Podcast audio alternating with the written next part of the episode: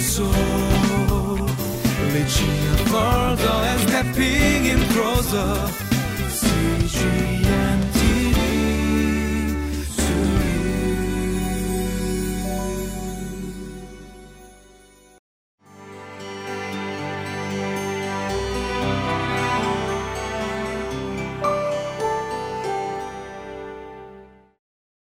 I want to welcome you to Living Life. You know, one of the joys of parenting is seeing your children grow and develop.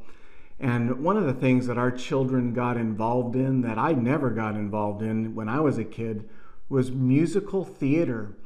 And I was just amazed at how my kids could learn all the various songs that they needed to learn.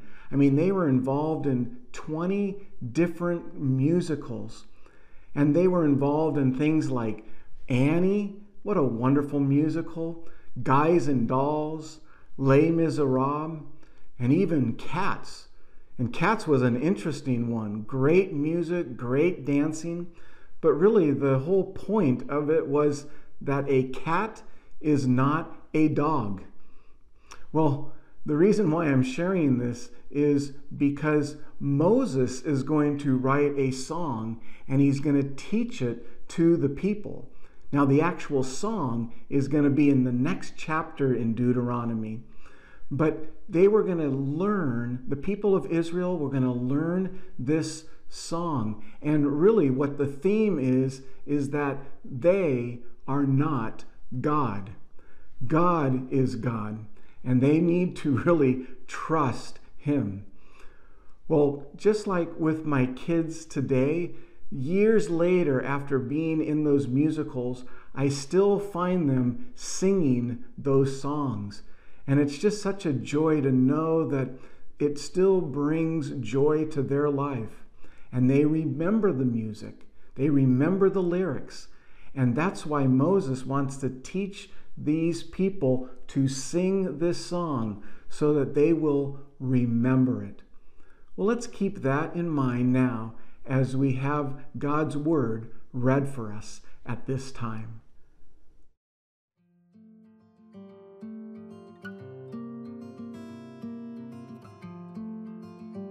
Deuteronomy chapter 31, verses 19 through 29.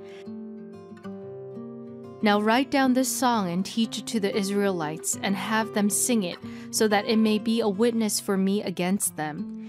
When I have brought them into the land flowing with milk and honey, the land I promised on oath to their ancestors, and when they eat their fill and thrive, they will turn to other gods and worship them, rejecting me and breaking my covenant. And when many disasters and calamities come on them, this song will testify against them, because it will not be forgotten by their descendants. I know what they are disposed to do even before I bring them into the land I promised them on oath. So Moses wrote down this song that day and taught it to the Israelites.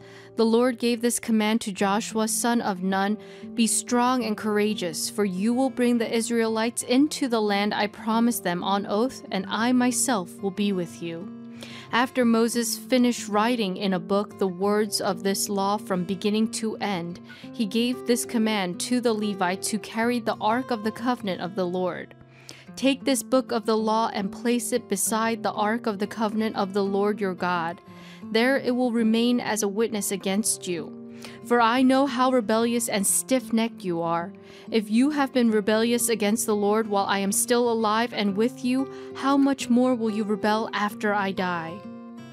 Assemble before me all the elders of your tribes and all your officials, so that I can speak these words in their hearing and call the heavens and the earth to testify against them. For I know that after my death you are sure to become utterly corrupt and to turn from the way I have commanded you.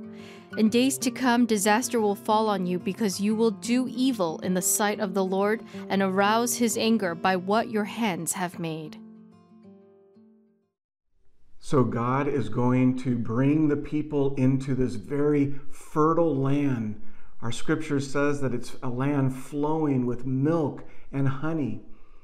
But what's interesting and actually troubling is like in verse 20, God says, When they eat their fill and thrive, they will turn to other gods. Well, how sad is that? I mean, we actually then see such depravity in the human heart. In fact, that's what God says in verse 21. He says, I know what they are disposed to do. God knew that his people, like all people, were bent toward sin and we're inclined to turn our backs on him and not welcome the good news. It reminds me of a line in a song that a hymn that I like. It's from Come Thou Fount, and it says, Prone to wander, Lord, I feel it, prone to leave the God I love. Oh, that is just a sad reality when we see our depravity. And there are some that want to talk about total depravity. And whether we want to use the word total or not, we might say this we can believe that we have enough depravity.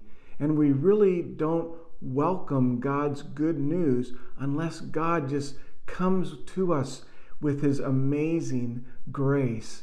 But we want to become the kinds of people by his grace where we can then be obedient and that we can follow the Lord.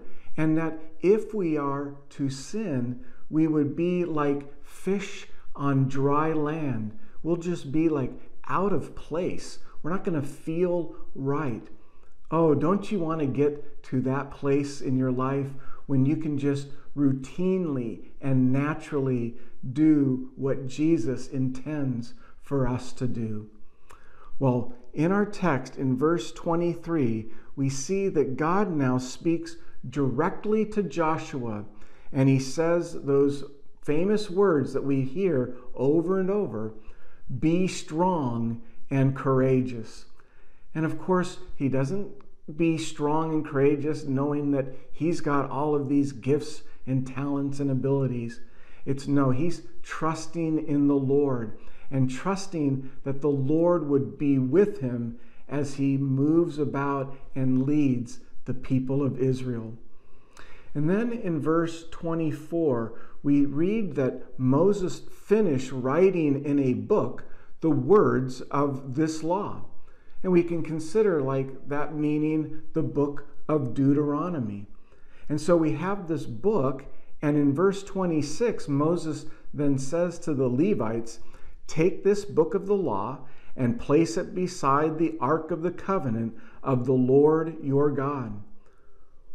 Wow. Well, here it's like he's granting the book authority and safekeeping because it's going to be placed right there alongside the Ark of the Covenant, that which contains the Ten Commandments, those two tablets that have God's law.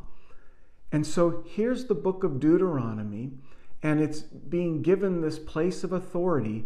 And I can't help but think like this is the beginning of what we call the canon of Scripture, where it's then the bringing together of our Holy Bible, those 66 books, right? The 39 books of the Old Testament and the 27 books of the New Testament. And just think about the Word of God.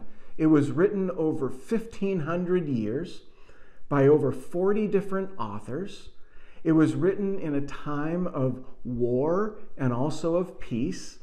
It was written in three languages of Hebrew, Aramaic, and Greek. And it was it deals with so many controversial topics and subjects. There's history, there's poetry, there's prophecy, and so much. And yet, there is a unity to the Bible. There's a great drama of redemption that unfolds from Genesis to Revelation. And so we are to open then the Word of God, and we're to study it, and we're to read it, and we're to obey it. And so I just want to encourage you as you're going through this living life devotion today, know that the Bible goes all the way back to even like what we see in our text when Moses wrote down this book, the book of Deuteronomy. And now we have all of the scripture. So let's be a people who then open the Bible and we look at it, we study it, and we want to then apply it to our lives. And let's do that to God's glory and our joy.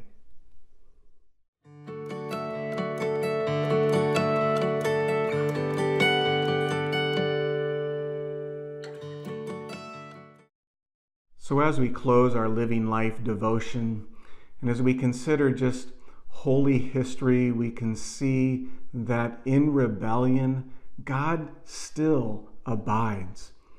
And when we look at verse 27 of our text, it's, here's Moses, and he says, I know how rebellious and stiff necked you are.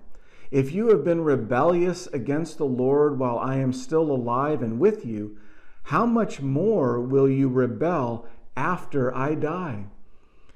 I mean, we see this, this depravity of humankind that we turn away from the Lord, we forsake Him.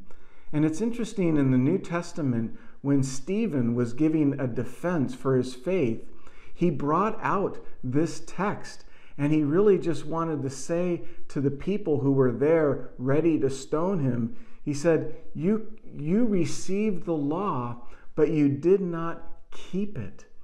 And then when they heard that, they started to stone Stephen. I mean, we might not want to hear about our rebellion. We might not want to hear about our depravity, but it's part of our story. And we need God's amazing grace and His great work in our lives. Let's pray. Well, Heavenly Father, as we consider living life, Lord, we want to be mindful of the fact that you are our God and that, Father, you are the hero in our story. And we really need to trust you and we need to abandon outcomes to you. And so, Lord, we are so thankful that you are a God who is with us wherever we go and we thank you and we praise you for that great truth. In Christ's name, amen.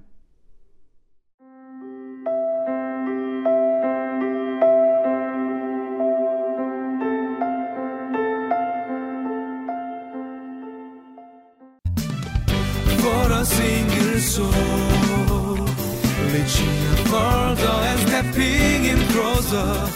CG